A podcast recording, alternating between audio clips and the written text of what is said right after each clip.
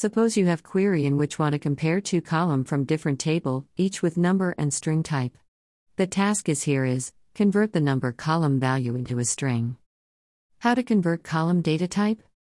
We can using access functions such clng, CStr to convert the column into type as follows. Select name, CStr a code from EMP. These functions are helpful when multiple table are to be joined based on some conditions, each with different data type. Following SQL post may help you learn more.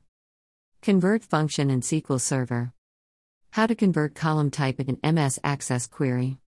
How to copy schema, data, objects, indexes, constraints from one database into another in MS SQL Server.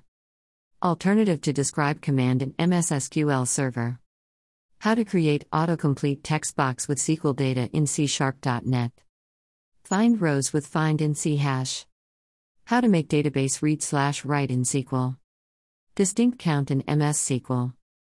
Inserting data rows with parameters and stored procedure in C Sharp and MS SQL Server.